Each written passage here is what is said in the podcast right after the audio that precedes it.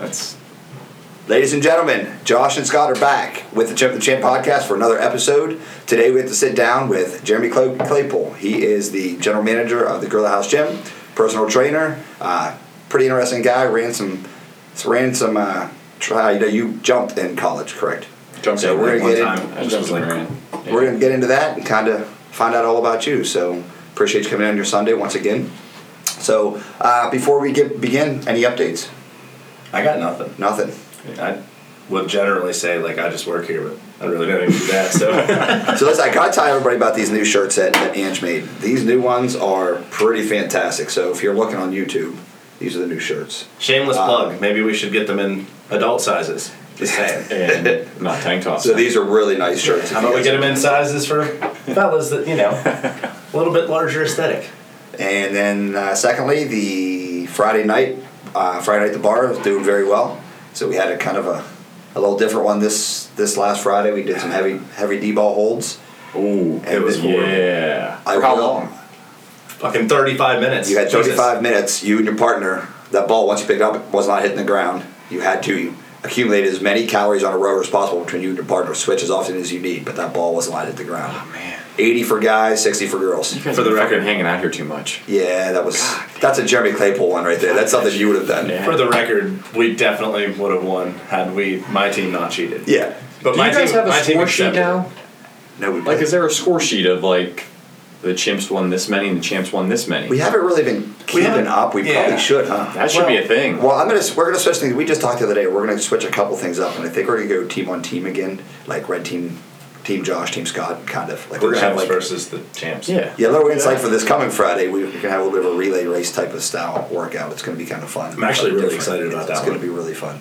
As long as it's not holding D ball for 35 minutes, I think anything's better than that, right? Listen, Jesus. So I'm standing It there was like pretty- this. it was pretty shitty. right? And I don't even have arms, like no strength. I'm standing there like this, and I'm like, "All right, Joe, we got to do ten burpees." Joe's We your partner? Yeah. Oh, man. Like if we we got to do ten burpees if we drop this thing. He's like, "Yeah." I'm like, "Let's just go ahead and plan on doing the burpees." Oh yeah, that was if you dropped the ball, you had a ten. Oh, 10 you had a penalty, right? Yeah, 10. yeah. So it was it was a good workout. It wasn't bad. So just How many like, calories you get? I burned four hundred and some odd calories for that workout. Yeah, he did 435. We did 455. He did a lot. Throwing that out there. Yeah, we did. We uh, we also got disqualified too because we had to switch weight. Missy had to drop down. She did good, but she was There was like one person that didn't get disqualified. Missy. Everyone got Everybody, disqualified yeah. except for one person. Jody and her son did it. They were they were on point. Jenny and her partner they did the sixty pound ball, and then Dave and Sean actually kept their weight. So those three really the only legit ones in there. And then me and Missy got she was holding a cement ball and it started getting to her, started hurting her back. so Oh, she dropped ball. weight. He dropped weight because of his shoulder. And I actually think Bev. I could feel stuff did like good, right? apart from the night before. the night My before we were getting doing, we ripped were off. doing Well, Bevan- dumbbell like bench. And who I was said, Bev's partner? Um, Becky. Yeah, they they did. well. They, yeah, they, they, did stuck very to well. The, they stuck to the program. yeah, they were in the corner almost kind of. Uh, Kreider? Oh, oh, okay. Yeah. Yeah, Becky does awesome. Yeah, we're all struggling. Bev's over there holding this cement ball, walking around. Hey guys, how you doing? I'm like, how is she walking holding this Yeah. thing? Like, I want to die right now. So whenever I hold the D ball, right, I got stupid long monkey Yeah, arms. you can- so it's not bad for me to hold the D ball, but Just then Yeah, 'cause like you can lock your fingers. like right? yeah, like everything else, I'm good at that, and then we go in and do something else, and then I get blown out of the water because I'm at a disadvantage now for my long arms, like a strict press or a bench press or something like that. Like I suck. Yeah. You know? So with that being said, with with that, you're really good at rowing, probably because just of how long you are, and you're pretty good on the bike as well, right? Yeah, machines are like I I don't know. I hate all the machines, but yeah, I'm not bad at any of them. I guess really. I don't know. You're pretty In the middle of the pack, I think. You're the guy I try to chase. I mean, I try to chase. I Everybody try does to. that for some reason. I don't know why. I try to chase you. What Jeremy get? How, how heavy Jeremy do? And it's like, dude, I don't know why. It's like It's like a you- target on my back. Well, even you more than even like OG. Like OG's got some great lifts, and I know that his levers. I know people don't agree with that, but I just think he has really good levers, and he's just stupid strong. You know what I mean? So I know chasing him's not going to be there, and I'm chasing you's never going to be there either. But I don't know why I like to stay on your heels, but I'm not even close to your heels because you have what? You have a 185 snatch, no, 165. 165 Most of snatch. So that, that he's way I'm way behind him on that, and the clean and press I'm not even going to talk about that because I'm way behind on that one. So. Just the clean, not the press. I never pressed 270, 285 over my head. Clean, clean 285. Never That's a power it. clean 285? Yeah, from the floor. That's insane. Yeah, And you weigh how much? 185. You're a son of On a good day, probably 183 in real reality. We're gonna get that. I'm gonna talk to you about your diet because I know you and I have talked about diet, how it is to eat. Yeah, I'm the same way with all. you in that. So before we get into all that, let's get let's start back over to the beginning. So let's talk about you come up through school, what did you did in high school for sports, and then how that led you into your collegiate um, years of running and jumping and everything you did in there, and then how that landed you as a personal trainer and ultimately the general manager here. So when I when I was in high school, right, we're I mean we're in bumfuck central Pennsylvania. You, you, you, you wrestle or you play football, right? Pretty much your Track options. track and field is what I really wanted to do, but at Bellwood I didn't have that option until I was in ninth grade. So I played football from whenever I was in you know I think you had to be seven years old to play. I think now that age is a little bit higher, maybe it's nine or something like that. But I played from like seven the whole way up through uh, when I was a senior. Northside Red Devils. Yep. Northside Red Devils, baby. Now they do like a, a draft and everything. So like even if you do live on Northside, you could possibly play for Southside or West Annis or whatever it may be. Right. At one point, they were going to go drop down to three teams because they didn't have enough kids that were signing up. Like that was never a problem whenever I was playing. Yeah. It was always like our team was packed. What year did you graduate? 2012. I was an 07 graduate. Bellwood. Oh, okay. Yeah. I'm not commenting on this. Scott, Scott's like, I'm old.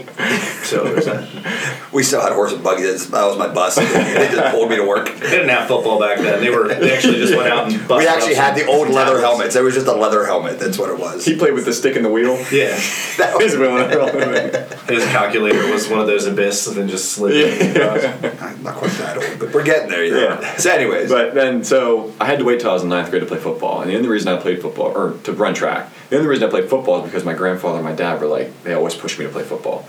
And I think it's because my dad never played either. I think my dad graduated high school and he probably weighed like 135 or something like that. Like he was tiny, so he never played. He he, he did pole vault. so he kind of wanted me to run track too. But I wanted to run track. I didn't want to play football. I always thought I was too small. You know, so I did things like you know I hit the weight room, took the protein shakes, things like that. But I just didn't pa- pack on any size. I probably wasn't doing it right back then anyway either. wasn't eating enough. Only lifted on the days that you know I was supposed to be there, which were Monday, Wednesday, Friday. Right. And uh, can we pause you there for a second? Just curious. Um, what kind of workouts were they doing then? So I will give them credit. I talk to other kids like now and ask them about their programming. Even whenever I was in college, I asked kids about their programming, and it was pretty much just like we just showed them did whatever the fuck we wanted. Right.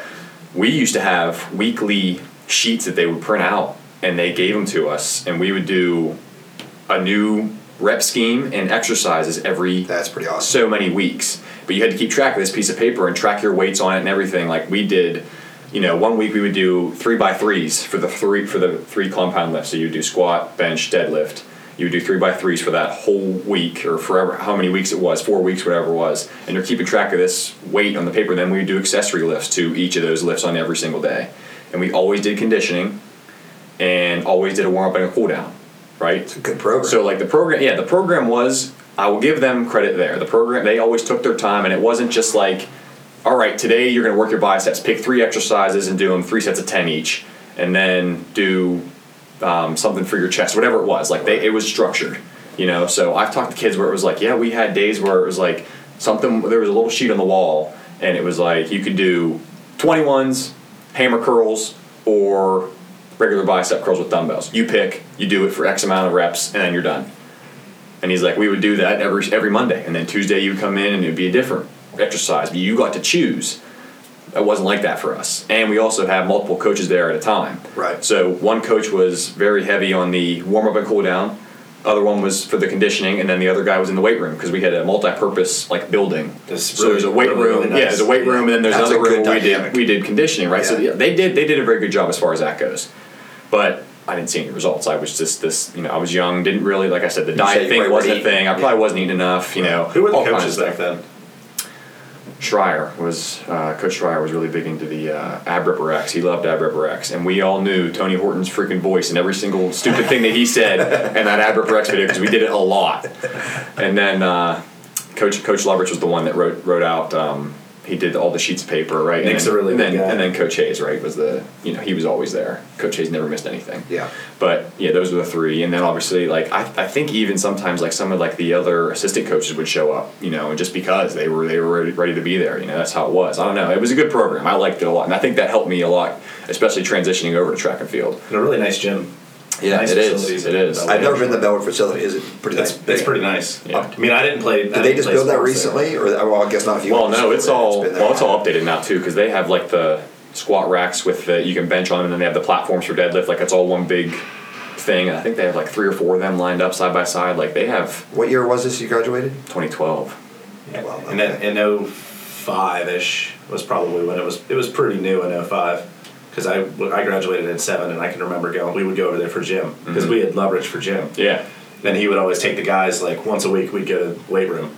You know, Yeah. and it was always really nice stuff, really good equipment. Yeah. I think that's where, and, and kind of the, one of the things that you and I talked before when we ran our Sunday class.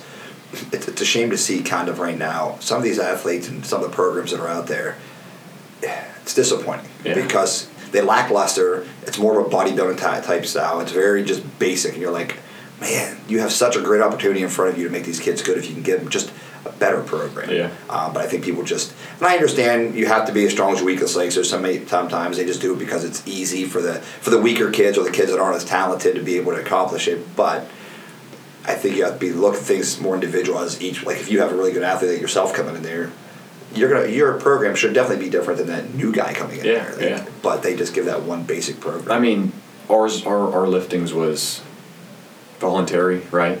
If you didn't show up to lifting, you're voluntold. yeah, you you're not you're not fucking playing. Right. So you you went to voluntary lifting lifting no matter what. And so it's funny you say that because we went to actually whenever Nick and I were trying to get into a school, I won't I won't drop the name, but we, we were trying to go to this school and like revamp their strength and conditioning program, right? So the head coach was like all about it. So we go up there, we have a meeting with him, you know, and talk about it.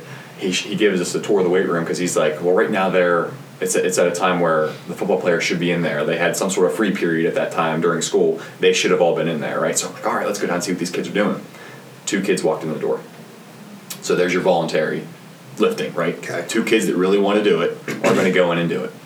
And then I'm like, all right, well, can you show us the program that they that they um, are going to do? And it was on the wall. What he, he's like, yeah, it's right over here. And he's like literally walking us to the wall, and I'm like, are we seriously going to fucking see it? And it was a fucking eight by eleven computer paper printed out, and there's your exercises. And he's like, well, they'll do these, and then these, and then these, and I'm like. This needs to change, man. Yeah. they need to do some like serious structured shit. They can't just come in and have their own free free reign of the gym, you know. Yep. And then the strength and conditioning coach comes out, right? He's this freaking old head, and he's probably in his seventies, and he wants to come over and ask us questions like what we were going to do to revamp the program. And I'm like, well, dude, you can't have a freaking sheet of paper on the wall. Like they need to start doing some compound lifts. They need Right. a coach here watching them do the lifts so they're not getting hurt, things like that. And they're both looking at me like, we both can't fucking be here. The cookie cutter program You isn't gonna can't. You can't do it. So Yeah. ultimately, they were like, "We're not doing this with you guys. You're, you're going to change too much." So I think the head coach is open to it, but that older the older guy was kind of like, "Yeah, don't don't, The don't older bring them on." generation's always the toughest sell. Yeah. So it was like whatever, and then we just didn't. There was that was the only lead we really had as far as like going and getting a strength conditioning program started anywhere, and I haven't gone to any school since then. Yeah. And a lot of kids that come and train with me, I'm like, "So what do you do now at, at school?" Oh, I asked the same question. Nothing. Nothing. Yeah. They have Altoona has a lifting program. It's actually a class now. They have a lifting class that Yeah. they can go to. Um, Bellwood offers that now too. It's So pretty you neat. can go and take that in place Yep. of maybe gym class or something. Maybe yeah, I don't know. They, they can they can sub it. Like my Somehow, son took yeah. it. It's very it's nice because it's like an intro to like lifting. It's cool, but the only problem I had with it was there's a lot of weight chasing in there. And Logan came home the one day I'll never forget. He's like, "Hey, Dad, I can deadlift X amount of weight." And I'm like, "Show it to me." And I just watched the form at night. Stop. You're Yeah. never going to deadlift like that again. Yeah. So I don't know how much monitoring there is being done, and I can understand with a class of 30, if you have one person, there, it's going to be hard to see everything. Um, and then ego is always playing too. And that would be a really tough thing to do. It would to, be. to, to micromanage out thirty people. Yeah. I tell you who has safe. a great program. Johnny Franco that comes in here. His program's pretty legit. If you ever like, he, him and I talk all the time because we have a. I have one of my clients as one of his players, Who's his? Uh, where's he? Where's he do it at? Tyrone. Does he do it at Yeah, he's very good. His program, we talk all the time, and it's pretty legit. Yeah. Yeah, so he's a good, really good coach. I think because he brings passion, he cares about like he Well, what's his? Is his good. dad coaching down there now again? He was at Altoona, No, I think. he left. I don't know where he's he did leave now. and then came to Altoona and coached, and then I think he went. I mean, I think he was trying to get back into Tyrone, maybe. I don't know. Maybe I'm not sure where his dad at. I just know, as far as he goes, he's definitely got a different, you know, again, older generation. His dad and my father together, like that older, that old school generation. Some things he'd fixed, and Johnny's stepping in and kind of upgrading everything, so did yeah. good. Yeah. So there are some things that you're gonna, you know, it's gonna be the same. It's it's staples. You're gonna back squat. You're gonna bench press. You're These dudes are yeah. pushing people away from them. You know, those muscles that it makes sense to do those exercises, but. Like one thing that, like I said, our program focused on was the warm up and the cool down, which I think that gets thrown out the window a lot, and that's pretty important. I think as far as like, uh, I, I never want to say injury prevention. What the hell do I want to say? Preventing, you're not preventing anything really because injury Right. can happen. It just helps. It Helps reduce the risk, I guess. Reduce Yeah. the risk. Yeah. Well, you do a lot of activation drills. I you're, do. You're big into activation, right? I do. So for anybody out there not sure, can you explain what an activation drill is? So, if you were to come in and do a, like today is chest day, and you see these dudes do it all the time, like today's chest day, I'm gonna warm up on the treadmill. What the fuck is warming up your chest on the treadmill? Like, how are you warming up your chest? You're not. Right. You know, right? And there's a lot more that goes into a bench press than just your chest, right? Your shoulders are working, your triceps are helping push the bar up, right? A lot of other Even things your go lats into are it. involved. Yeah, your lats got to be engaged on the bench. Even your feet, you got to drive your feet through the ground, Correct. right? So I guess in that aspect, maybe warming up the treadmill would help your loosen your hips up. Maybe I don't know, but you got to do things that But that's not your primary mover. They're more synergistic muscles than they right, are. the right. So you got to do things that are going to warm up the actual muscles that you're going to be using. Right. So things like um, shoulder rotation. Um, I do lots and lots of stuff for the rotator cuff, tons. From people that actually use it every day, like I have baseball players, and softball players that I train to just a normal person, everyday gym go or whatever, just coming in to get get in shape. You know, so it's good for everybody. Especially good for people that are going to be using it more often, like your baseball pitcher for a rotator cuff. It's pretty important to warm up your rotator cuff and loosen it up and get it through the full range of motion before you you go in there and start throwing 50 pitches or however many you're going to throw, whatever it is. So it's about supposed to be about making the mind body connection, right? So I can come in here, I can be like, well, I'm going to do legs, so I'll do a couple knee bends, you know, and keep my legs straight and not touch my toes, you know, because I'm wor- working my legs. So um, I'll, I'll warm them up a little bit, but like you need to be able to be like, all right, whenever I'm doing a squat, my quads are being activated on the way back up, and then my hamstrings are controlling the way down, things like that. My ankle mobility has a huge, huge play in how far down I'm able to go, things like that. So it's not just stretching; it's about thinking about what you're actually doing and moving with a purpose. Yes. But And that's uh, I'm starting to see more and more people out here on the floor. I think warming up and activation is starting to become pretty popular Yeah. now. At least, least becoming recognized as super important because now you're starting to see a lot of people come in here, spend the fi- 15, 20 minutes and getting things primed before working out. It's so as much as I It's good to hate see people that. hanging out on the fucking turf because it needs to be used for things like pushing the sleds, Right. you know, and not, you're not just stretching, but I, you're right. I do see more people sitting on the turf. They're not doing things where it's just like, like I said, touching my toes, bending my knees, whatever it is. They're actually laying on the ground, mo- moving through a range of motion, taking a strap if you need to use a strap or a band, whatever, to help you push that limit a little further each time or whatever it may be. So, as much as I hate them hogging up the turf whenever it should be used Yep. for other things, it's still good to see people doing it. And I think you're right; it is getting more popular. Well, I think, especially when, when people see the trainers, they see you do it, and then the other kind of people are like, well, if he's going to do that, I need to start Yeah. doing that. And then it kids, it becomes like, just becomes an effect. It's just that, that spiral effect. Yeah, yeah. And then you see some of the bigger guys out here, when they start doing it, everybody watches the big guy. So they're like, oh, wait, if he's stretching, maybe I should Yeah. stretch. I don't you think know? anybody's watching me.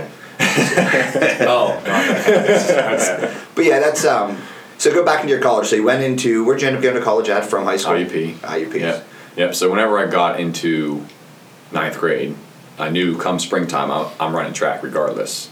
So then football becomes the back burner, right? Because I didn't want to get hurt for spring, right? And I was like, there's no chance of me getting any sort of money at all to go to college playing football. I'm not. I'm just not there. I'm not going to get. it. I'm not going to get any fucking bigger from ninth grade to twelfth grade. And it, I was exactly right. Didn't happen. Right. I didn't get any bigger. I just kind of.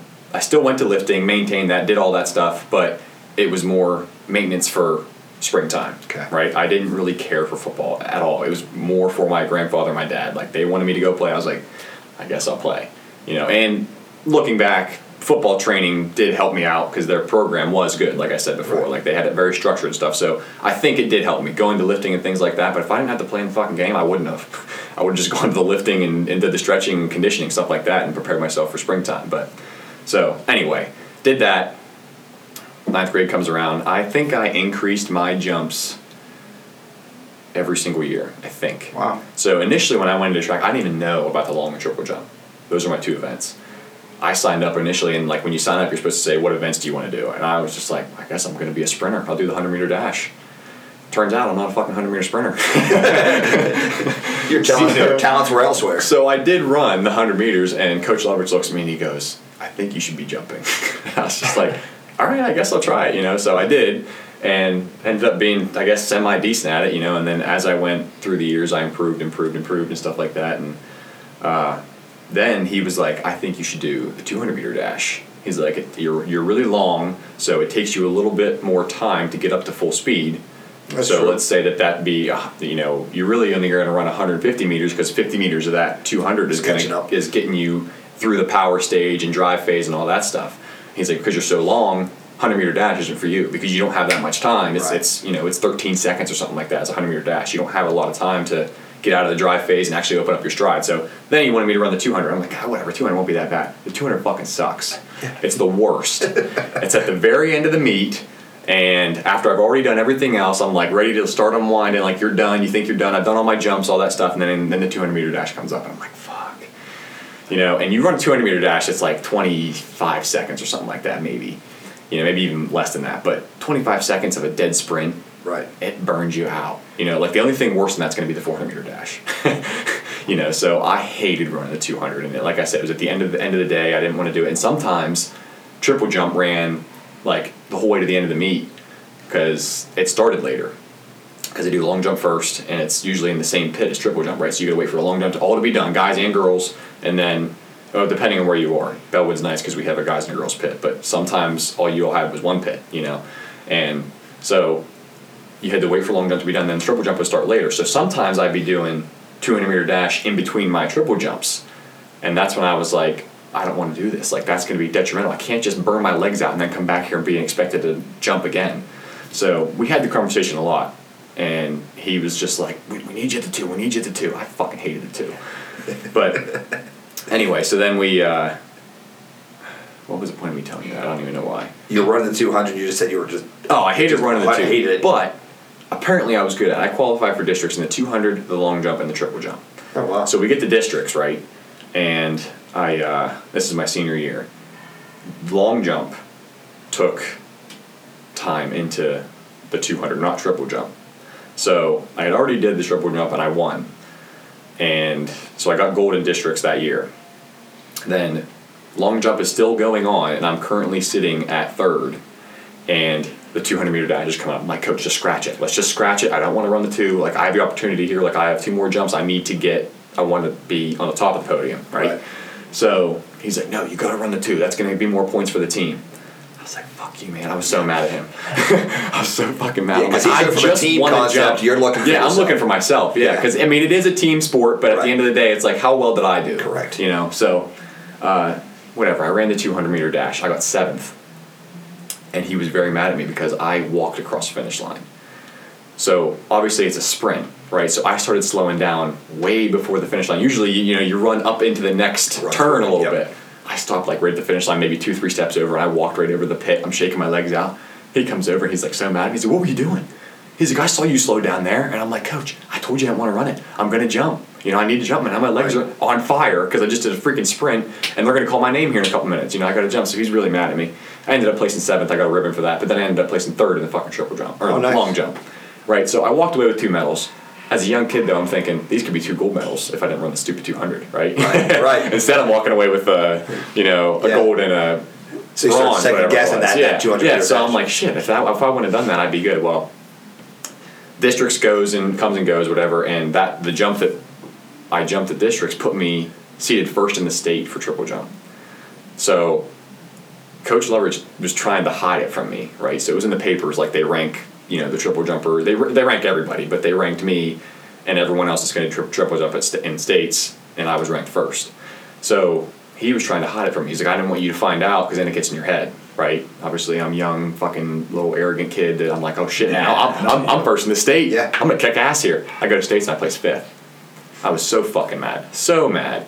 I jumped like 45 feet, some odd inches at districts, and I went to states and I only jumped like 44.11. I didn't even crest break 45.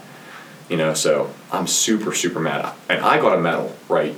I, fifth in the state is pretty good, I think. Pretty good. Yeah. For me, first. it's not first. It's not that, that was in the back of my mind. I was like, it's not fucking first. I came here seated first, and I didn't get Four first. people better than so I was. I was disappointed, right? And everyone's looking, and there's kids walking around without any hardware. I'm walking around with this fifth place medal on my on my chest, and I'm all pissed off. And there's kids walking like they came to states and they didn't get shit. you know, I'm walking away with something, you know, and I just I don't know. It just it did get to my head. He was right. He was like, I didn't want you to see the paper. I didn't want anyone to tell you because my English teacher's one told me. Like we, I walked into English the one day, and it's like a couple days before stage, and she's like, "Oh, we got a celebrity on our hands," you know. And if you knew this lady, Miss K, she's like Oh super, gosh. super like She's a little over the yes, top. Yeah, she's always over the top, you know. So as soon as I walk into English the one day, "Oh, we got a celebrity on our hands," I'm like, I don't know what the fuck she's talking about. And then she says, and she gets the paper out, and the whole class is like, you know, root for me and shit like that because I'm seated first in the state, and then everyone's like. On my case throughout the day, like, oh, good luck, you know, you're gonna be number one, number one, you know, and then that gets in your head, you know. So it's just like this thing, and then once I get to fifth place, I'm just like, I fucking lost. I lost for everybody. Everybody was rooting for me, and I fucking lost. I sucked. You know, in reality, whatever, looking back, like I said, there's kids walking around with nothing, and I had something. But I like that You know? mindset. I like that that you, you don't settle. You're not. That's good enough. I like people that say I can do better. Yeah. Like I just think that makes it better. It just makes it better. You know, competitively, gives you something to strive for. Funny Some people hit fifth, fifth and go. Sorry, not to interrupt. Okay. Some people hit fifth and be like, I'm cool with that. Because you're right. Fifth estate's a big deal, and some people are like, Hey, that's pretty good. Yeah, look, yeah, looking back, But I'm other like, people man, like- I mean, I guess it is pretty good. You It know? is but really at good. the time, at the time. I was like, I suck. This sucks, man. I didn't get first. I was seated first, and I fucked up. That's, that's So It's I don't hard rem- to I don't know what the actual situation was with her, but so when I was in Miss K's class for English, which was I don't remember doing a whole lot of English. Yeah. She was always doing yearbook stuff, right? Yes. So she had me like cleaning out the cabinets in the back because I was real stupid and I went to like Votech, so she just kept me busy doing oddball stuff. I'd be the guy that was like sticking the wax papered stuff to like the wall, for the, like go over here and cut this stuff up, okay? All right, cool. So the one day she was like, "Hey, I need you to clean out those cupboards in the back." And when I did, there was a picture of her. I swear to God, of her and like half of the Chicago Bulls team. Yeah, she said she always that was her Yeah, thing. She, she she, had- met Michael Jordan. She right? had like pictures of her with Michael Jordan, Yeah. like letters from Michael Jordan to Yeah. her, like all kinds of stuff. It was nuts. Yeah. And I like I, I opened it up and I'm like, "What the heck is this?" And I, sh- I showed it to her and she's like, "Ah, that's from a while ago." And like, Yeah, yeah, was like completely like pretended it just wasn't even a Yeah. thing. And I'm like, "That's Wow. freaking Michael Jordan." Yep. Yeah. Yeah. She Pretty she was definitely interesting. Yeah. She was interesting for sure. Very, very neat lady. Yeah. What's her name? Miss K. Miss yeah. K. What was it? Suko. Yeah, that's right. Yeah. Interesting. Kavinsky, I think was her last Yeah, name. Kavinsky. Kavinsky. Huh. Yeah. She was definitely interesting. Yeah. So fifth place, right? So you come back. This is your senior. That was my senior That year. was that was senior- it. that was That's it. another thing too. I didn't have an, I didn't have a chance to come back next year, right? Yeah. This is my is it. final. This is this is it. This is all I Last have. hurrah, and I- yeah. fuck. And I got fifth. Yeah. Uh, that's But good. anyway, so then this dude from Bucknell approaches me. I had already I had already committed to IUP at this point. And he approaches me and he does and he's the typical like re- recruiter type message. He goes, "You look pretty good in blue and orange."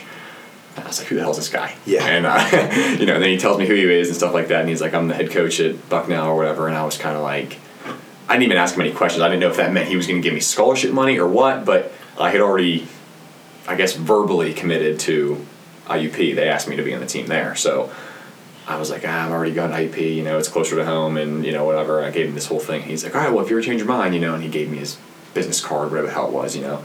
But that was at States, and and then too, I was also still pissed off, so I didn't really care to Yeah. inquire any more about that. guy. I was like, nah, man, I'm already going to IUP. so then I went to IUP, right, and uh, same thing, but actually, and this is where I will again give Bellwood the credit because in college, if you were a jumper, you just did jumper shit.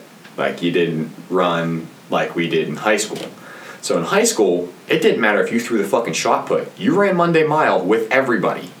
Oh, Sprinters, really? pole vaulters, jumpers, everybody. Everyone did the same workouts, it was just slightly modified. Okay. So I think I like that put me ahead as well, you know, Yeah. right? That made me better because I was not just jumping. around it, right? So when we get to college, it's like we hit the pit for practice, and then I'm like, all right, you know, conditioning's coming up, and then they're like, you're good, you're good to go. I'm like, what? that's, not how, that's not how this works. I was like, we need to get our asses kicked. Like, we, all, all I did was run in the sand for a couple, like, Is couple hours. warm-up or what Yeah, I was this? like, what the hell, you know? And nope, he's like, nope, that's it, you jump today. I'm like, what the, what? it's not how it works, man. Like we need to get over there and do some conditioning. Like I need to fucking be breathing hard when I leave here. Eat more. You know? So but anyway, so I obviously didn't have a say in that. I'm a fucking freshman. Right. And of course all the older jumpers are like, Yeah man, this is it, this is all we do. Like the seniors are like, Yeah, it's really fucking awesome. Yeah, we jump. I'm like, yeah, it's fucking awesome because you didn't do anything. Right. but you can still say you're on the track team at IUP. Like, you don't do anything, though. Like, we did, you know, got our steps, ran a few run throughs, and then it's like, all right, practice is done. And there's the sprinters over there fucking dry heaving because they're like, you know, sprinting doing this workout that they're going to die for because they're to run in meets and stuff. So, anyway, then they start. So, we did do, um, there are some, like, uh, there's like a, we did indoor track and then outdoor track. So there's like this, you know, transition time between seasons, right? So we do just conditioning. So that is when everybody does the same workout, you know, but it's still modified. It's like high school then. So it's modified, you know, jumpers are in this group, sprinters in this group. You're expected to hit certain times for your respective group, right? Um, and then they must have noticed, oh, he can kind of run too. So at that point, they were like, we're putting you in the two. I was like, oh, man, exactly what I did not want to hear. Like, I hated the two in high school. And they're like, we think you should run the 200 for us. And I'm like, fuck. And at this point, they're giving me a little bit of money. So I'm like, how do I tell them no? Like, they're paying for my, pretty much my books, you know? Right. And I was like, fuck, what do I do here? So obviously, don't say no, and I do it. But then I tell them, I did tell my coaches at one point, I'm like, listen, I hate running the two. Like, good at it or not, I don't care. I don't want to be good at it because I don't want to run it. And they're like, well, how would you feel about running the four by one? And I was like, all right, now we're now we're talking, taking some taking some distance off. How, let's Right. keep talking here. Right. And I was like, and it's all not on me, so it's more of a team thing. All right, all 50, I right. So so then they started putting me in the four by one, and I started doing that, and it wasn't it wasn't bad. I like that too, you know. So then I ran the four by one, and I did long triple and high jump. They Oh, started no hi- shit. that- that making me high jump in college too, but I didn't really take off in the high jump. I think the highest I ever jumped was maybe maybe six foot, maybe. I never really cared for high jump. It was Which is odd because you have a really good vertical jump. And as tall as you are, you figured. Yeah, well, I think it's about a flexibility thing too. Oh, Because really? whenever you go over the bar, it's like you're arching your back, and so I'm, I don't think I was. Didn't have that Yeah, kind I of didn't have that. Yeah, so Yeah. high jump's not It was about like a height really. airplane going over there. It was kind of like yeah, stiff fucking board, and then I fell and whatever. But yeah, Goes through the board, and takes everything out Yeah. like a bowl in a china shop. yeah. All right, so now you're into uh, your your freshman year. You complete your freshman year. Does the training get better, or does that pretty much was that your training regime for four years? So it was kind of cool because we had like obviously we're students first. You're supposed to be students first, obviously, but uh, a couple of the students were in my major, right, and they were older, so they actually like as their project or whatever it may be for school, they would write programs for us, like because it was graded, and then they would write programs for the team that they were on. So one girl, she um, she wrote a program for us and it was supposed to be similar to what like Olympic hurdlers were doing because she was a hurdler. So, but as far as the weight room goes, so that's what we were doing too. We would do stuff that she had written that she learned in school. We were, we would do that in the weight room. So training did get better. That was my sophomore year. I think she was her. She was doing her senior project, whatever it was.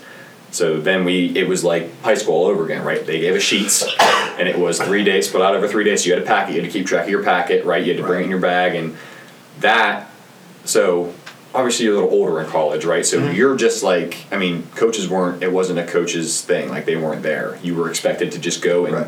do that on Responsibility, yeah yeah, yeah. do it when you you can it, so you can it. go like super early in the morning or after practice right and they said that they weren't going to be there but they would always do like these kind of like you know checking the door things you know like oh is anybody in here and they would check I was like, I was at your. I was like, what is that? That'll be the Oh, camera the that we're attempting to use. Oh, okay. oh Doesn't look like it's gonna work there, honey. That's all right. Sorry. No, no, no. you know, they're- anyway but So yeah we like so, beeping every now and then? So we were, uh, you know, so we would they would peek their heads in the head, head of the room, make sure that you were there or whatever. But uh, you know, and I we always did it. Me and my one buddy, my roommate in college, he's like he's kind of like me. I'm like, dude, we got to do this. And he's like, you're right, we're doing it. You know, he's a strength and conditioning coach now for Mississippi State, I think. nice. But uh, yeah, so we were in the same major, and he ended up being my roommate, and he ran track with me for a while, whatever. But um, yeah, so we went in and we did that stuff, and same thing, working out of the packet. You know, you keep track of your numbers and all that stuff. So it did get better as I went on. But like when I first walked in there and we didn't do any sort of conditioning after practice, I'm like, this is not what I'm used to. but I guess that's how I got there.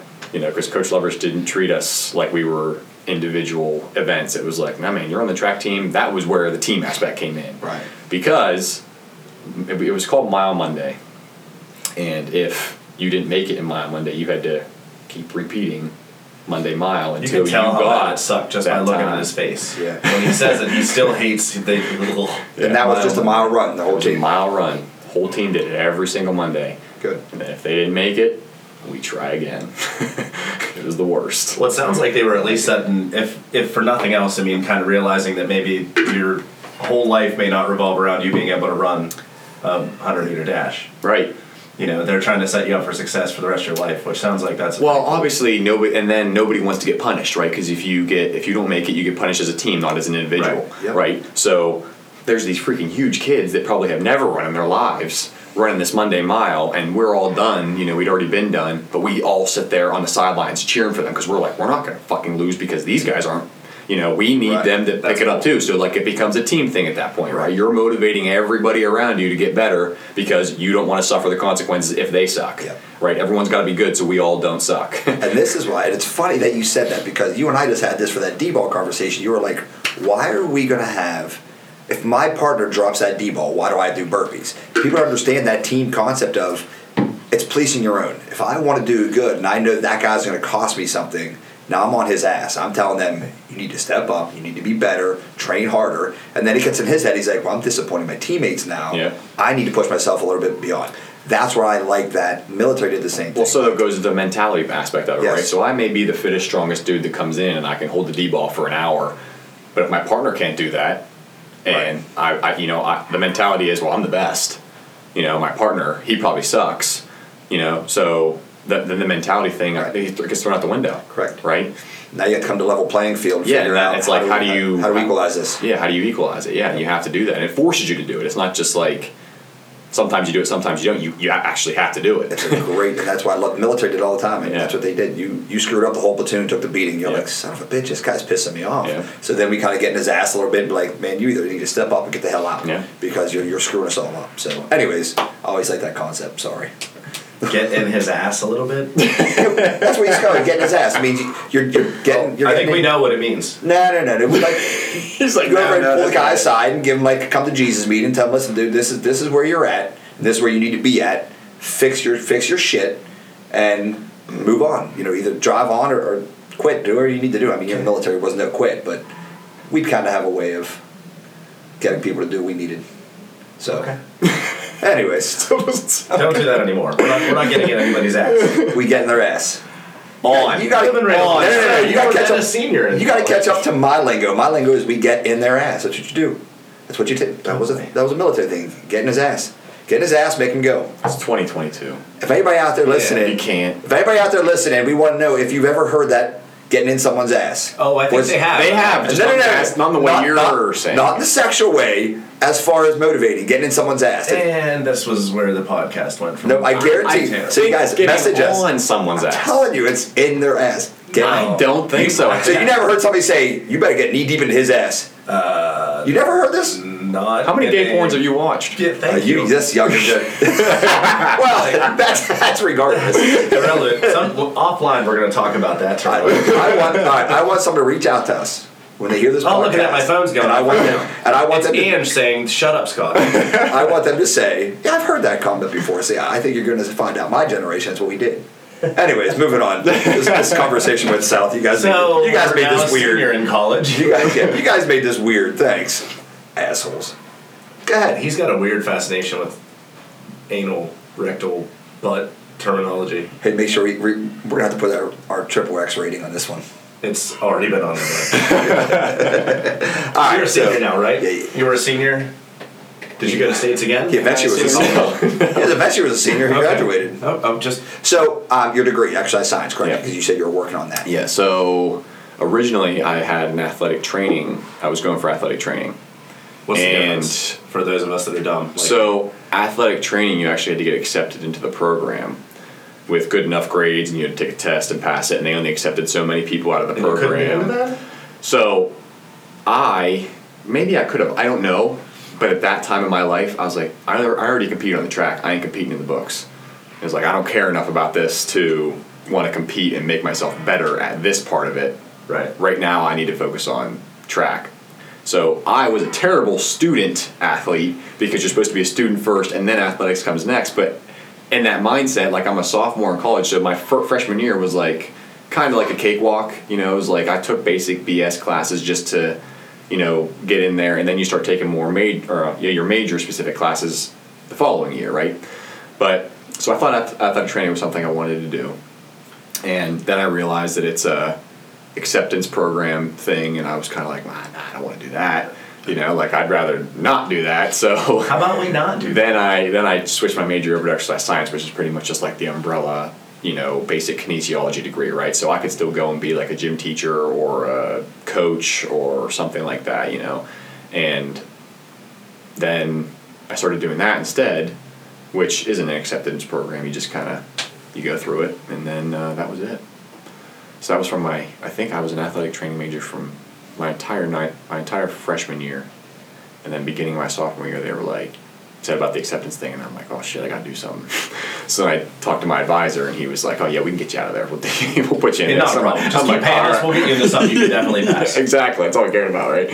But yeah, so then I got into exercise science, and then I graduated with an exercise science degree. So where'd you go from graduation? What happened from there? So from graduation, I came home. So throughout my entire college career, I did almost every other weekend. Back at back home, I work at Best Way in Greenwood. That was my first job.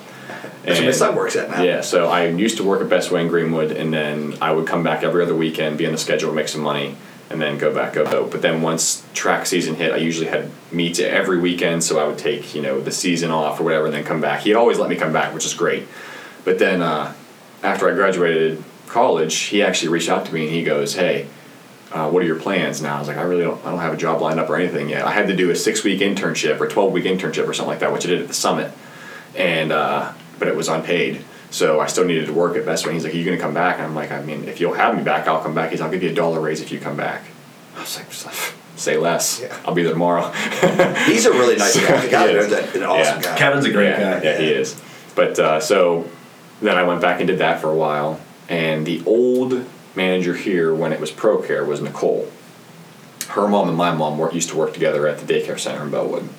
And her mom came into Best Way, I think, three times. And the third time was whenever she was like, all right, you got to get down there. So she kept coming in and saying, why don't you reach out to my daughter at ProCare and see if she'll hire you? She does the hiring and firing there. And I'm like, "Ah, I'm not just going to be like, hey, can I have a job? Like, it just felt weird to me. So I was like, yeah, maybe I will, whatever. So then, you know, a few weeks go by, and then she's like, you know, she comes back in, hey, did you reach out to my daughter yet? And I'm like, no, not yet. You know, I kind of really don't know what to say. And she's like, I already told her you're going to call. Just call.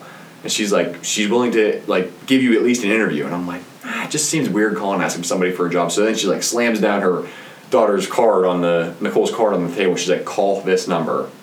And I'm like, fine, whatever. So I call, and that was whenever Jim Foreman owned the gym, right? So I call, and Nicole's like, yeah, come up. We'll set up an interview, whatever. So, you know, I dress up because I'm like, I'm super nervous. It's my first, like, real job out of As a personal trainer, when you dress up, are you dressing up in like a '90s FUBU tracksuit, or like what?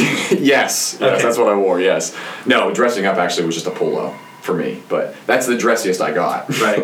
but I don't usually wear polo, so to, to me, I was dressed You were up. Right. dressed yeah. up. So I so I came in right. I had my polo and khakis on. I'm super nervous, you know. And at that time, I had my half sleeve.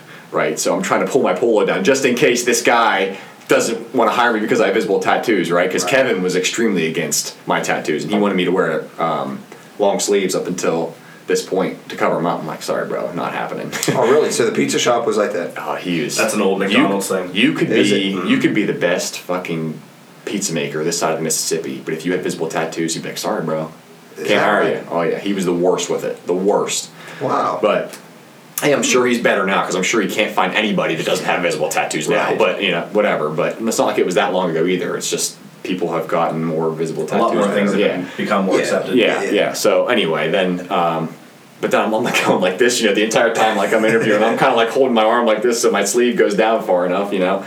But fucking Jim comes into the thing just leaving um, what used to be what Barbell Club is now. It used to be called To Be Fit, and it wasn't run by obviously Ange, and they weren't here, but it used to be called To Be Fit. So he comes in from his class, sweaty. He has his gym bag, throws it down on the table, and he goes, "So you want a job?" I was like, "Kinda," you know. Yeah. So he's asking me all this stuff, you know, like basic interview questions, you know, like how do you know you want to do this, you know, do you are you work well with people and others and whatever stuff like that, you know. And originally he was like, I don't really have an opening for you, but maybe Nicole can get you in a class. So at that point, she got me in teaching one class a week here.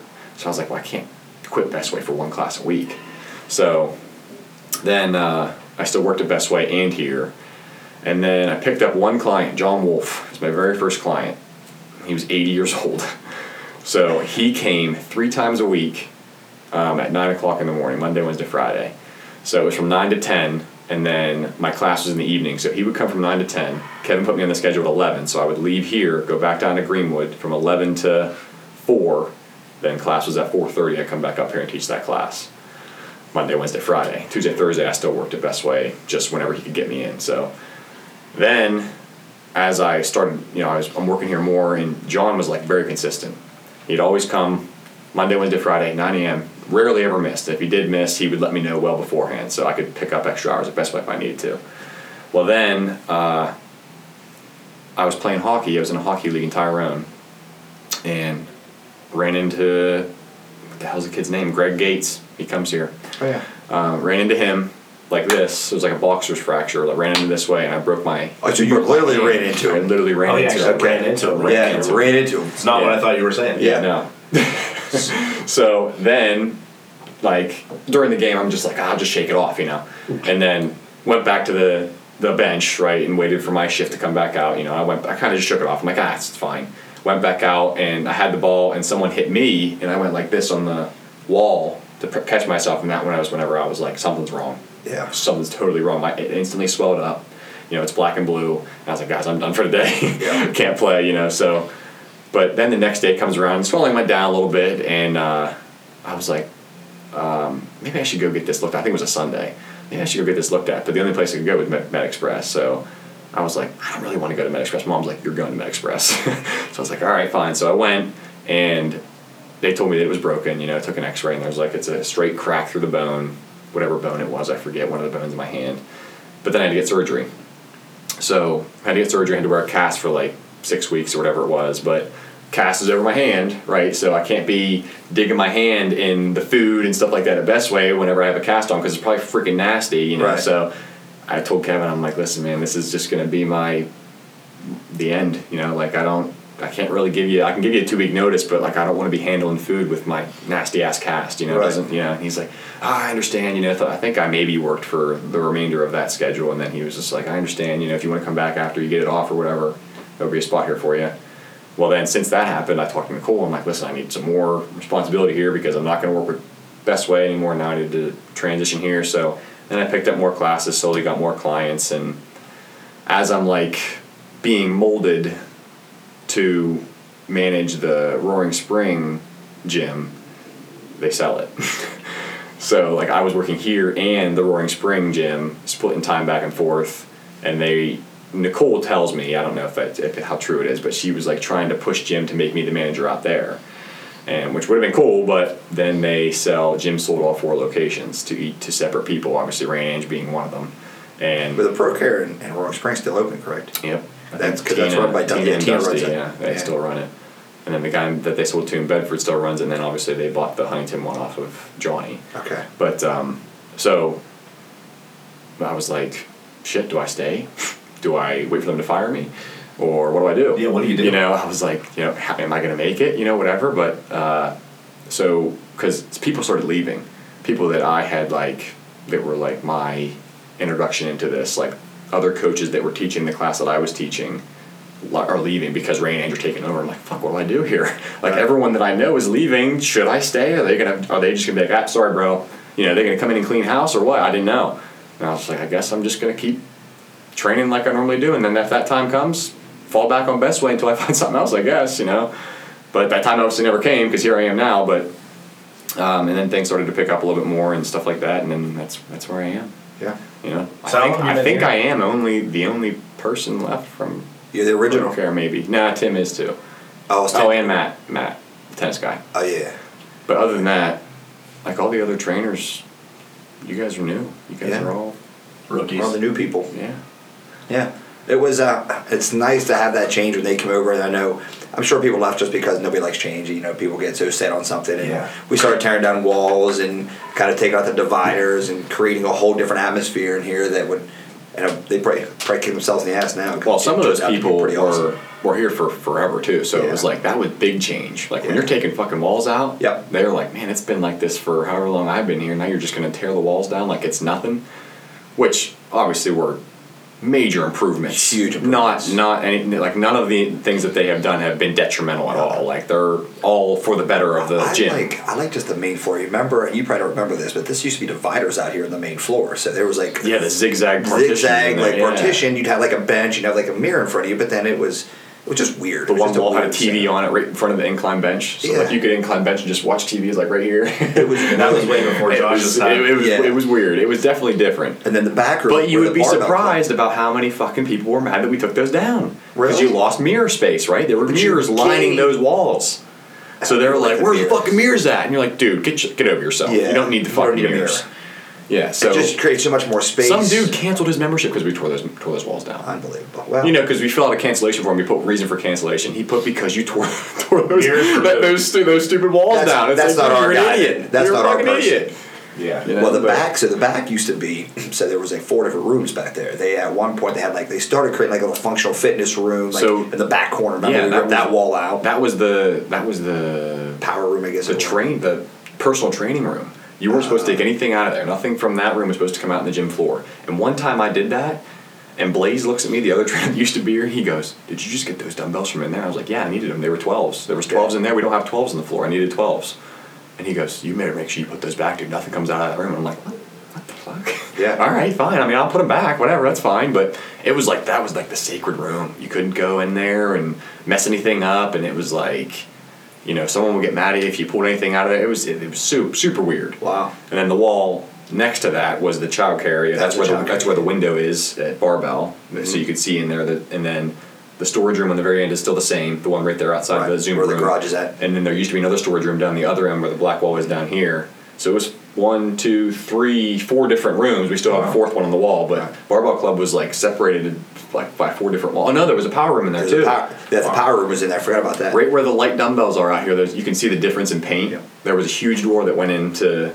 It was like a deadlift platform, and then all like the heavy weights were in there. That's where you would go to do your pretty much like our power room now, but it was way smaller. Yeah, yeah. The power room now used to be a doctor's office, and there was a massage parlor, and then it went into. It Tattoo was removal The while, tattoo removal was in Oh, there. was there? I didn't know that. Yeah, there was the spa, which was like you right. could go get your get a massage, and then they had like the you could get like facials and stuff. I think in there and stuff. I don't know. Huh. all kinds of stuff at the spa. The spa didn't last very long No. now, but uh, They've done very well at understanding and listening to what people want, and uh, you know how to maximize a space for what people want. And they've done very well with that. So, you guys have all there's still tons of space here that's underutilized. There's a lot of space here. Yeah. This Yeah. was so. Um, so on a personal level, getting ready to be a daddy. Yeah. What's she do? Yeah. November 11th. You excited? Yeah. Yeah. I, I got to participate in the poll for the name. His name's already decided. Oh, so wait a minute. We got him Scott, right? Scott. No, we got to do no. a shameless plug here because my question for Jeremy is, what's it like to have a fan page? So you actually have like a whole group of people that just post pictures and things about you. Yeah, it's, it's a little uh, ridiculous, I think, but yeah. Dancer legs, Dancer legs, something yeah. like that. Yeah, there, I saw there was supposed to be some boxing match, right? There was going to be a celebrity match. Yeah, and then I got COVID, so it didn't happen. You got. COVID and you got Yeah. kicked out. Yeah. That was my that was my out. My out was Christmas Day, and he, and he was like, "No, no, no, we'll do it Christmas Day. I don't care." I was like, "Oh shit!" Well, then I got COVID on the twenty fourth. He last last bought year. a fake test. So so we didn't get, Bought a fake failed we didn't test. do. I wasn't gonna do it anyway, but Evan and Ian always fucking They're fucking with me. How did you How did you know those guys? They're just from. So just being Ian originally was a client of mine. Oh, okay. Yeah, he wanted to come and uh, I think Steve, Steve, his dad somehow knows Danielle's dad. Okay. And they that's how I got in contact with Ian to start training, and uh, and then freaking Evan and Ian are like butt buddies. So then Evan became a client too. So and then obviously like I was training Ian pretty consistently like twice a week for a while. And then he started only doing speed and agility, and then he bumped up to hour long sessions for weight training as well. So we would do some weight training and speed and agility. And then Evan was like, "Well, I want to do it too." So then he started doing some, and um, then that's just how it how it started. And then obviously developed this relationship where they seem to think that we're uh, Now it's Gorilla House Level 69, Yeah, yeah. all about Jeremy.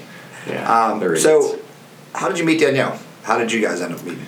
I trained her parents before. Kelly and Yeah, I Kelly and Bob. I met Kelly and Bob first, and they wanted me to get set up with Kaylin, the younger daughter, first because she was into the gym and working out things like that, and Danielle wasn't really. Right. But um, I think Kaylin's twenty four, maybe. I'm twenty eight, so I was just like, I don't know, probably kind of a big difference in age. For me at the time, I was like, nah. Actually, I already had another girlfriend too. so my ex girlfriend I had at the time, and they're trying to set us up, and I'm like, I, I'm with somebody, and then they were like, well, just a just just dinner, like just playing it off. And she had a boyfriend at the time too, so I'm like, like they're not going to be okay with this. Neither one of our significant others like are going their to be okay with this. skills. It's yeah, really they were just like, it's just dinner. yeah. I'm like, well, it's I don't know. but that's a gray area. uh, so we didn't do it, whatever. But then, um, then Allison and I broke up, and her and AJ broke up, and then Kelly's still on it. Like, you guys should go out sometime or whatever. And then I met her at Nick's. Nick Donnelly, he had a party for something like Fourth of July or something like that, and I met Danielle there for the first time, like officially, and that's whenever we set up our actual first date, which was at like 4Ds or something like that. We like went to the bar and both she got really really drunk, but uh, because I had She's like, I if I'm going to deal with this, dude, I I- better start drinking. So how dead are you when this podcast gets posted? It's my real she got really really drunk and then we went and stayed. We actually stayed at Nick's house that night together, and then after that it was just like we just yeah That's where it came took from. off from there. That's awesome. But it's funny I met the parents first, so I didn't really have to make a first impression because I Yeah, they were the ones hooking you guys up. That was pretty awesome. So as a um, as the general manager here, I'm sure you've seen. I've already heard some stories. So you're uh, what's it like being the manager of this place? I mean, obviously having Rain Ray and Ange here is pretty awesome, but you know, you yourself, the things you've experienced, things you've seen. I know you've got a couple of arguments with people and have to deal with a lot of Yes, shit. I so- know. Uh, when they f- when I first became the manager, right? I don't have anything against Gage, but whenever Gage was here, they like approached me about like he had already been here and gone and left or whatever, you know. So and he didn't leave on good terms, and so um, they were you know approaching me about taking the taking over management responsibilities or whatever, and I was just kind of like. I don't want this to be another Gage scenario. Like, you guys were great friends for a while, and then when something bad happened, it was like Gage got fucking pushed out, and I was like, I don't want that to happen. And they're like, No, no, no, that's not to happen. We won't do that. You know, we're to treat you different, and your responsibilities will be different than him. Like, the difference between us, I think, too, a major difference was he wasn't a personal trainer. So he used to work at, I think, Easy to Use, like the Yellow Pages, before he was the manager here, Right. right? So he didn't really have like he had his gym experience was I work out, that's it. Like he didn't have a like a certificate for personal training, anything like that, you know. So I think he did teach a senior class for a while, but they used to just give him like odd and end jobs to do, and he would have to be here from a certain amount of time to a certain amount of time, and then take a lunch break, and then come back for a certain amount of time, or whatever it was. But so mine general manager tasks and duties are a little bit different because I do teach classes, I do take Yes. personal training clients, you know. So it, they were right when they said, you know, it's not gonna be the same. It's totally different than I'm sure what his was like, you know. So, and obviously having them here all the time helps, Yeah. because sometimes, which is kind of good. Like people, and by people I mean like other employees ask me first, and I mean which you're supposed to, right? So I'm supposed Right, to take the role of like the leader and you know I'm the general manager and things like that. But like sometimes it's just like I really, I don't know, and it helps to have Ray or Ange there where it's like, hey, I can bounce ideas off them, or if somebody comes with me an issue and I can't fix it or whatever, I ask one of those two, and it's like, oh, okay, we got it. Don't worry about it. Whatever it is, you know. So I don't know. It's worked out so far. It's definitely Very the, well. definitely the benefit to being an owner operator as opposed to just being an owner who oversees it from a distance. Yeah. You know, they're here every day. They're involved. You know, Ray's involved in, in several classes and in, in training the fight team and, and doing things like that. It, it works out very, very well. Yeah. Yeah, so you, And we do the programming together for Barbell Club, right? Ange and I. So like prime example was this Friday we had it we had a workout that we did and we had an exercise in there and we both look at each other and I was like, I think it's stupid. like we saw it online. I was like, well, let's, let's try it, you know, and we'll see how it goes. And I and we both were just like, I don't see any benefit to this. It just seems like Instagram like material. Like that's Yep. all it is. You know, it was just something different. I was like, well, let's try it first, and that's another benefit. Like we try it first before we have class go through it, because otherwise, you have a group of people that are like, well, what, what are we doing this for? And it's like, well, I, I honestly, I don't know. I saw it on Instagram. It's like, no, I tried it, and I realized it's stupid, so we're not doing it. That's one thing I've always Yeah. liked with the barbell club. Um, how you guys program it, you have, you've actually done it a week or two prior, so you know what to expect. So you can come in there with some tactics saying, all right, we did this, we fell apart here. This looks easy, but it wasn't. This Yeah. would be a little complicated. So you can break down that movement a little bit and say, here's what's going to happen in your class. Because you Well, and then we adjust. So we adjust the weights and exercises at the Right. same time, right? So another good example is the thruster one we just did. Single arm thruster, seventy five, and you oh, run. yeah. I and remember you that. run- Yeah, yeah, exactly. You're gonna remember that one because that Oh, one yeah. sucked. That one was horrible. But so with, we with the did run, that was a 75 with the run, yeah. Yeah, yeah. So we did it with a little heavier weight. Well, I did anyway. I think Ange did it with appropriate weight, whatever it was prescribed. But after the workout, I didn't finish my second set of 75 before the time ran out. She did. So we sit down at the end and it's like, what do you want the stimulus to be? Do we want class to come in and blow through all 75 thrusters and then get out there and run a lot? Or do we want them to come in, struggle through the thrusters, and only run a little bit and then come back in and struggle through thrusters again? So you got to pick a stimulus, right? So you can do the same workout with a different weight or a different way and get different things out of it, Correct. right? Stimulus So yeah, so we always do that at the end of the workout too. It's like, so what was the stimulus here? Like, what killed you? What killed me? So there's always that communication, talking back and forth. Like, was this hard for you? Was this was this not hard for you? How about this exercise? Whatever it was. So I think that gives the best program for classes in that aspect. Agreed. And we we did a whole revamp on the on the program itself too, which is like about moving more efficiently, not just you show up and you Smash you know, ass to grass every single fucking time, and you're like dead, and you're praying that the next day is not as bad as that one, and then it ends up being just as bad, if not worse. And then the next day is the same way, and it takes you an entire two days to recover before you come back and just do the same thing Yeah. again. So you're not really benefiting from that, and that's where I think original CrossFit programming loses it. Mm-hmm. You know, so I think I like CrossFit for a lot of different reasons. You know, you you work on different skills for on the barbell. You Yep. add in the gymnastics and the cardio at the same time, which is great. It's an all-encompassing thing. But at the same time, you can't just come in and get smashed every single day and expect to come back the next day and do the same fucking thing. uh, and that's can't. been in the that's been in this world now for a while saying you can't redline every day. Right. Redline, you will burn yourself right. out. You have to have some sort And of it recover. took me a week or two as coaching the 530, we're trying to figure out what are they doing here. And then I realized this is all about just moving differently, different planes of motion.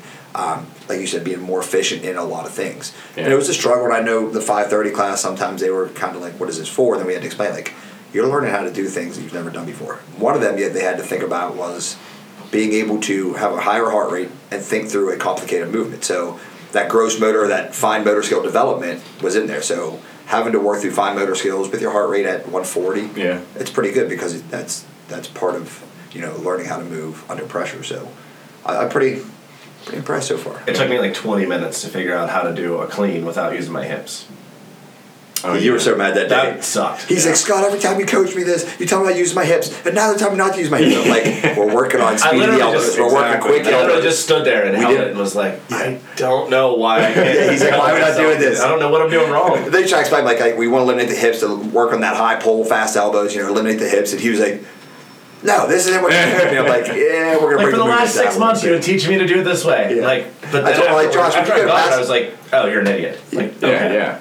yeah. It was funny though because I was like, dude, you go to basketball practice. You don't play a game every day and do the whole game. Sometimes you just break down each component. That's all we're doing is break down the Same- it's the component same of the exact move. thing. Yeah. It was fun. Yeah, and it needs to Usually be he's treated that way. Oh, it's so funny with him because that's all he. He'll go in there and he gets pissed. He'll just he'll be like, God damn it, why are we doing this? This- why are we doing that? I explained to him. He's like, Oh, that makes sense. But I still can't fucking do it. I'm yeah, you're all right. Yeah. Well, in my defense, and shout out to Jenny for reminding me the other day. Jenny and I were in barbell club after after barbell, and we were both just working on cleans. And she's like, "How long have you been lifting? How long have you been doing Olympic lifts?" And I'm like, "I don't know, sep- September ish." And she's like, "Really?" I'm like, "Yeah." She's like, "Well, you're beating yourself up pretty good Yeah. considering like Considering you haven't been at it for very long. yeah, okay. I Sometimes you gotta hear think that from about it other that people. way. Yeah. That kind of makes sense. Yeah, I've been sometimes you that you do. forever. Like, It helps. relax and sometimes hear from other people. The barbell club's a lot of fun, and it's always something different, something new. That's kind of what I like Right. about it. Yeah. And it's a really good group. Yeah, yeah. We try we try to make it different, but then I think too there's a point where when you get too creative, it's almost detrimental and not beneficial. So you can't just like, okay, today we're gonna do a lunge, the bottom of your lunge, you do a bicep curl and then a press, and you stand back up out of your lunge. Like you're just trying to make it overcomplicated because you don't want to do the same thing over and over again, Right. But there is obviously There's some benefit, yeah, some benefit to doing things over and over again. Otherwise, you wouldn't come in and do squats on squat day, Correct. Or you know whatever it is. So you have to. There are certain things where it's like, okay, you know, I understand we just did this two weeks ago, but maybe we need to revisit it. You know, it can't just be like one and done, and then try to get so creative that people are just like you lose people then, Yeah. right? They don't focus on it as much as they should, or they're not getting the benefit out of it that you want out of it. They're just kind of like, wow, this is different than last time, you know, and they just start swinging or whatever the hell it may be, you know, just going through the motions. So. Yeah, and that's uh, it's kind of part of the training. And again, me and Josh talked this week about our program on Friday, and I said, hey, not every program is going to be, not every, not, some of the workouts we do, right, or like this one was like just two pieces. It was a dumbbell or a heavy ball hold, and a row. Yeah. Very simple. And then two weeks ago, we had one a little bit more complicated, add some different movements in there. So everything's always going to be different. You can't always Yeah, you have, have, you have to have a variety. have to have a variety, especially to keep people coming back for like a conditioning class we have on Friday. It's like, hey, it is what it is. Yeah. So, but we work it through. What else do we have? Top time for the top five or the big the Big oh, Ten. I got Big actually. Ten. Hold on. He's, I have he's changed the name of this every week. Also, kudos to him. He actually got your name right. Hmm. I was really expecting him to be like, "This is Jer Jer Jer." That Jer- was actually, Jer- yeah. Jermaine. I didn't even notice that. That's good. I got it. I got it. I let me pull my questions up. Do So- you have different questions? no, no. I actually wrote mine down for a change. Would you believe that? I put it. I find that I hard to believe. saved. Quick five. It's called. All right. Quick five. Chicken or steak? Uh, Both. Both. Either one. You got to pick a favorite. You don't really- What do you want for supper tonight? Chicken or steak? Spaghetti. I miss some You miss serious spaghetti, huh? pasta. Ah, I don't know, man. That's rough. I like them both. It says I would probably just split. go with. I'd probably eat more chicken, so I'd rather have a steak right now. So it all depends on 'Cause I- it's your day by day. It depends. Yeah, it depends. Alright. I'm down with steak. Yeah, steak's pretty good. So your diet. That's what I wanted to talk about a little bit. So we're gonna get a little off subject here for Oh, a second. yeah. A quick So- one. Let's yeah, it's a quick one. Quick one. So one thing I wanted to ask you about, I was really curious. So you and I are very similar in our, in our schedule, very busy. Um, I don't have time to eat. I know you don't have time to eat. How do you get your calories? What are you doing? Or you're not. you're just simply to fucking. I'm really like, not. So I eat like stupid little snacks that I bring in my bag where I can kind of just like nibble on them a little bit while I'm warming somebody up or whatever, you know. But like I can't sit down and have a full meal while I'm training somebody. Yeah. Now there are a few exceptions to the rule, like where I train Sydney, like she gets it. so sometimes I'm like, hey, I'm gonna eat it clean. She's like, do whatever the hell you want. Like I don't give a shit. It's fine, you know. But like other people, like I don't want them. And now I'm sure a lot of my clients probably wouldn't care either, but. At the same time, it's about like more professionalism than Yes. you know, just being them being okay with it, you know. So Sydney's an exception to the rule because I know she's you She know understands yeah, she understands, she gets it. So there have been a few times where I'm like, hey, I'm gonna heat up a clean eats real quick, go down and warm up a little bit, I'll be right down. Yeah. And then I end up eating it as we're going through like whatever I tell her to do that day, you know, and she it's fine. But um, for other people, like I just eat these little snacks that I bring in, Yep. you know, like these little um, sometimes granola-ish bars, whatever they are. I don't know, different things. I try different things all the time. Clif bars are actually pretty good. They keep me full longer, but then you get sick of them. Like it's one of those things. Like you can't just have a Clif bar every single fucking day. You know, and they only have so many flavors. So Yep. it's like I and I always try different ones that I find at the, And at the quite honestly, store. they're not the healthiest thing. And they're You know not, I mean? no, no, and, and no one should ever, ever look at me and be like, "I'm gonna eat what you're eating" because I Yeah. fucking don't do it right. Correct. Sometimes we're just trying Just to do as I say, not as I do. Exactly. I'm like you. A lot of times I'm just eating shit. It might be junk, but just for calories. Because I'm like, Yeah, dude, it's either yeah, I need something something to to get get me in, right yeah. now. Now I have asked a couple clients. I have really good clients. I gotta give you, gotta, gotta give them a lot of credit. They know my schedule. A lot of them, I'll be like, hey, listen, it's like five o'clock, six o'clock, and I'm like, do you mind if I grab something to eat real quick? I Yeah. grab a pro. I might grab a lean body, which I drink the shit out of those lean bodies Yeah. up there. But Yeah, like the one night we were benching, and I'm like, I'm, I'm benching and struggling with like, you know, 235 ish. You know, so much Something weight. light. He's yeah, something light. And he, he's over there eating spaghetti and he falls out of it. It just you know. keep it is what going, it is. Josh. Nice job, buddy. Yeah, you're doing it. Good for You're you. doing good. I'm like, actually, I'm not. But I need a spot. Like, hold on a second. I'm almost done. Two more bites. Two more bites. So you there in a know, it's funny because I there's a I follow tons of fitness accounts on Instagram, right? And the one is Whiteboard Daily. So he posts a lot of good stuff, and Yeah. some of the stuff I've used is like coaching cues and stuff that he posts on there. And he said one of the things that he drew on there was the difference between a good coach and a great coach, or something like that, or a bad coach and a good coach, whatever it was.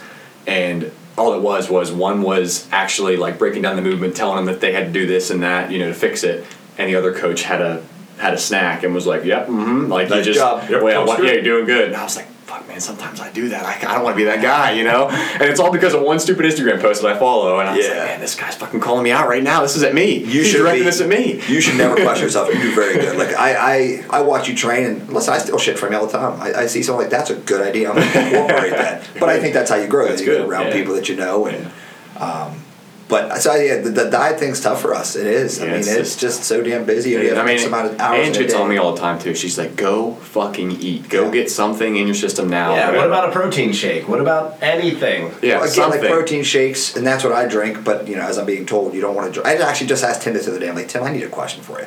Like, my protein intake in the day is all liquid. Yeah. it really is. I may have eggs usually before I come in here. I have eggs. Then I get here, I have a lean body, and then I get home, rush out of the house. I might have like chicken or something for dinner, and then I go to work. I have another protein shake. I have another protein shake before I go to bed. It's like, dude, I am living 90 grams of my protein a day to 100 are liquid. yeah. And he's like, hey, listen, you got to get it. where wherever you get get it, yeah, you're You getting it in you there. It doesn't matter how you get in there. It's getting it's in there. so tough though. Like, but that I noticed though the days when I, I'm starting to settle down in my in my um, schedule a little bit. But when I came over here, getting everything up and running, I was like, yo, I didn't want to eat in front of anybody. Yeah. I didn't do anything. Well, then I started. It was affected myself as well. I'm like, dude, I'm not, I don't have enough calories to work out right now. He started scheduling me more often so he can actually eat.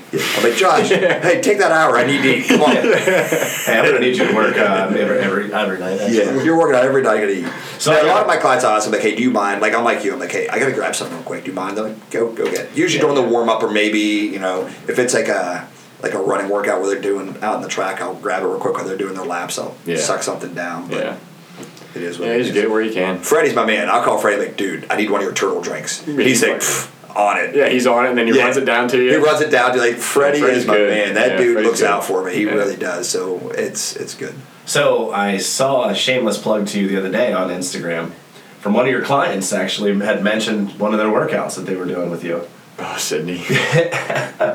So, so apparently, I'm not the only person that thinks sometimes it just sucks. And like, Yeah. like there were times I'd be like, Scott would be like, "So, what'd you think of the workout tonight?" I'm like, "That was fucking horrible. Yeah. I hate everything about you." And he's like, "All right, love you." And I'm like, "Yep, see you tomorrow." Yep, yeah, see you tomorrow. Yeah. So Sydney. I have made cry. I think twice training her. You're gonna get your ass kicked. someday. And- That's my new goal for you. Otherwise, I will make you cry. So the first time it was unintentional. I don't even remember the workout, but it was not intentional at all. She was just fucking going through it, and it sucked. But I was like drill instructor time. Like she's gotta make it through this. So I'm like yelling in her ear to, you know, I was like, it's time for you to fucking suck it up. Stop being a bitch. Let's go. Let's go. Man up right now. You know, you're gonna go. She's like. Fucking assault bike on, you know, on the assault bike, pushing and pulling real hard. Tears flying. Her head's down. She's not even looking at me. Won't even make eye contact because I'm just yelling in her face, you know. And she did it. Whatever. She finished it, laid on the ground. You're lucky to get And then she's just like, all right, and walked out. Like she's good. Wiped Yeah. her tears away. She's good to go. So then I tell Angie that story, and she's just like, I want you to do it again. Make her cry again. I was like, what? Well, she's like, yeah, yeah, yeah. Do it again. She's like, she needs another hard workout. Make her cry again. I was like, oh, fuck, all right, whatever. And I did it All right, again. So Here's what I like about so you'll hear people talk about like oh you should never make your clients cry. There's sometimes you got to understand they have to break past a mental barrier, and it may require some tears and some bad feelings. But you know what? When they when they come out of the other side of that, they go holy shit. I just did something I never thought I could do. Now the mental capacity has changed. It changes the whole outlook. Well, of the we can, person. yeah, we go back to that mental mental aspect of Yeah. it, right? So she could she could just be like, well, I was almost in tears, so I quit. Correct. It's like, no, man, just cry it out and fucking keep working through it, which go. is what she did. Yes. Right? And then she stands up, wipes her tears out, and she's like, I hate you. See, see you tomorrow. Yeah. Yeah, fuck Yes. you, fuck that workout, but see you tomorrow. It's like, all right. That's good. That's fine. Yeah. Yeah, it's such a Yeah, I always try to She's make fucking- Scott. she's a hard worker. My Yeah, new goal is. is going to be to make him cry.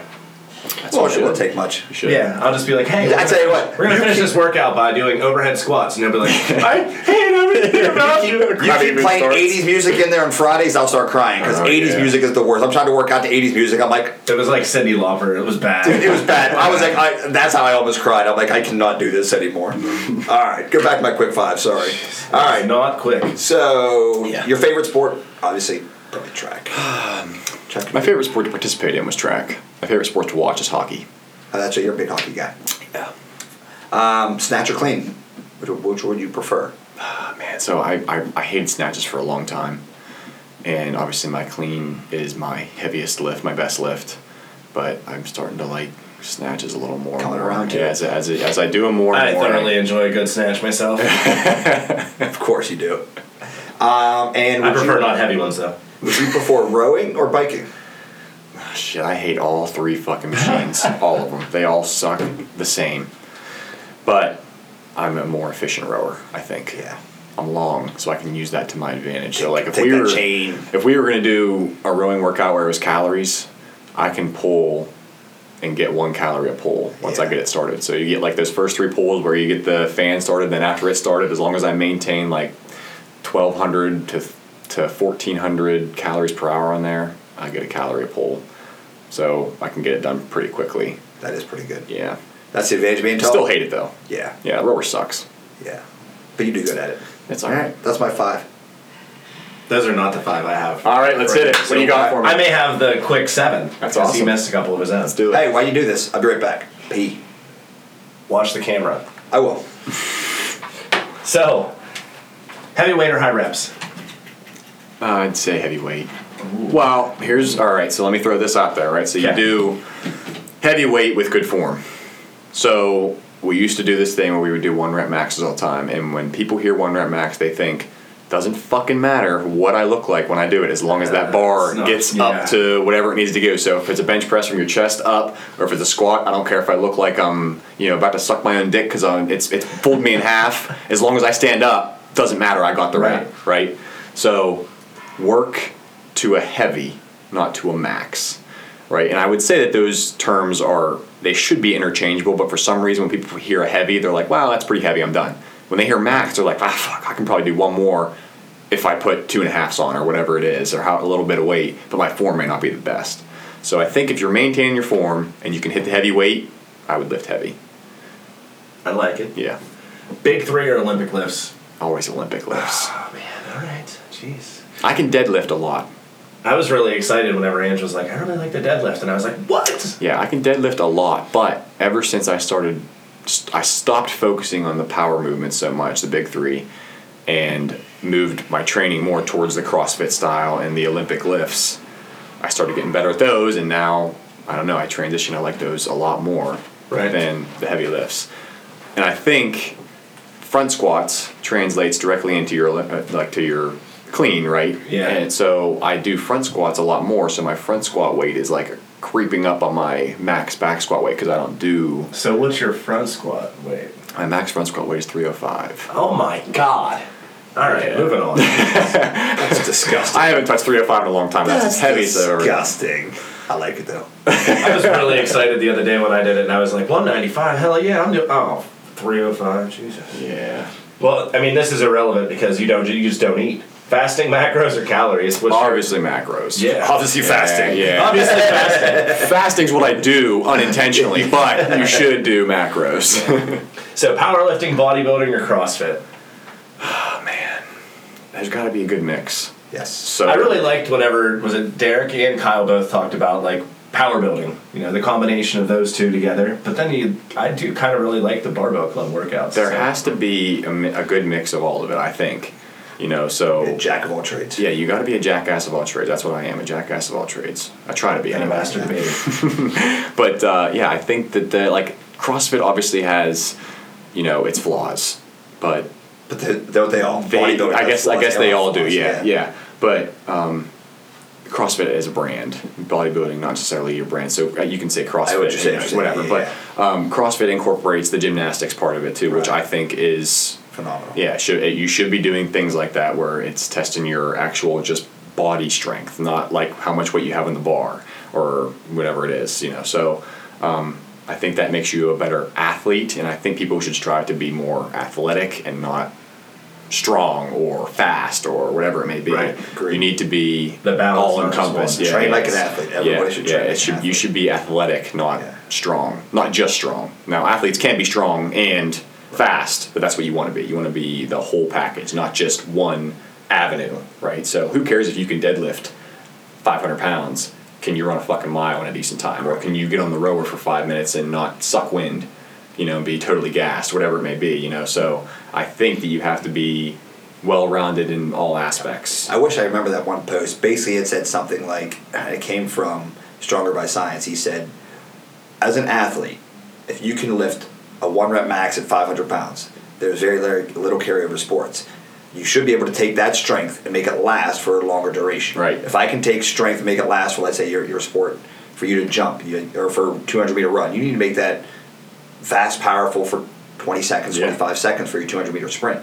So that is where the carryover is into the sport. Yeah. So for life itself, a one rep max is not a whole lot of carryover, but being able to be stronger longer. So a lot of my Is- athletes do. I mean, Sydney's a prime example, right? So she would be in the ring for a three minute round, then you get a minute rest, Mm-hmm. right? So I can easily translate that over to a workout, right? So she, I put her through X, Y, and Z for three minutes, and then she's guaranteed that minute rest, but then we got to get right back on it to simulate a fight, right? Yep. So I have another kid that he's a hockey player, right? And, and an average hockey shift is a minute and a half to two minutes. Same thing. You can structure the workout just like a hockey shift would be. Now it may not be hockey specific movements, but the point is to get your heart rate up because you're going to be sprinting on the ice. Same thing with Sydney. She's going to be out there throwing her hardest punches or trying to avoid someone else throwing their hardest punches at her for three minutes. Yeah. You know, so you got to be able to make that that cardiovascular endurance last for that amount of time Correct. but then also they're both contact sports. So I have to have the strength to run into somebody and control the puck, or have the strength to throw a punch and knock somebody out at the same time, Yeah. right? So, like those two respective sports are prime examples of how you can train to maximize your performance on the in the in the ring or on the court or Yeah. the, on the ice, whatever it may be. But uh, yeah, so you need to start training like an athlete. Train like an athlete. Yeah. Life is life is dynamic. It's athletically based life. I mean, that's Yeah. what we do. We're built to be athletes. Yeah. That's what we were. Some And one thing You were built to be an athlete. One thing that I did want to get into that we didn't touch on is um, we're rotation, rotational strength, right? So when you you know do anything where you're twisting, right, that's the transfer of power from your legs to your upper body or vice versa, which probably rarely ever happens if you're twisting with your upper body and transferring power to your lower body. But whatever, you know. So Swimmers, maybe. maybe yeah, something like that. But um, so no one ever just moves like this, right? No one ever fucking moves at 90 degree turns, right. right? So you're always you're rotating somehow in some fashion, probably in most things you do in life. And that's another thing that we incorporate into the barbell workouts is rotational power. Mm-hmm. You know, so that's another thing where it's kind of like that was the example of the thing that we tried in class and it didn't work and I was like, let's just go back to basics. So instead of doing the thing that we did, we're just going to do a rotational box jump. Very simple. You just jump up and turn at the same time. The thing that we were doing was it was more specific to the hip, but it was like a kneeling hurdler stretch type deal. And I was when we did it, I was like, at first we were like, let's just do five on each side, see how that feels, and felt nothing at five. I was like, all right, let's up it to ten. Still don't feel a fucking thing. It's not really doing anything for me. I don't feel it anywhere. Let's just take that out, and then we back to the basics. It's a box jump That's right. with a little bit of rotation. You know, so then you just change the workout a little bit so that it is more beneficial. Yep. You know, that's a prime example right there. It was just last Friday we did this. And it's good with rotation too. People don't realize like you all the crunches and all this stuff in the world. When you start practicing rotation and even anti-rotation movement, so doing single side dumbbell, your core is activated Yeah. to be able to brace. Like that is how you get a good core. Like the core is based to be an anti. It's it's to keep your trunk from moving and stabilizing.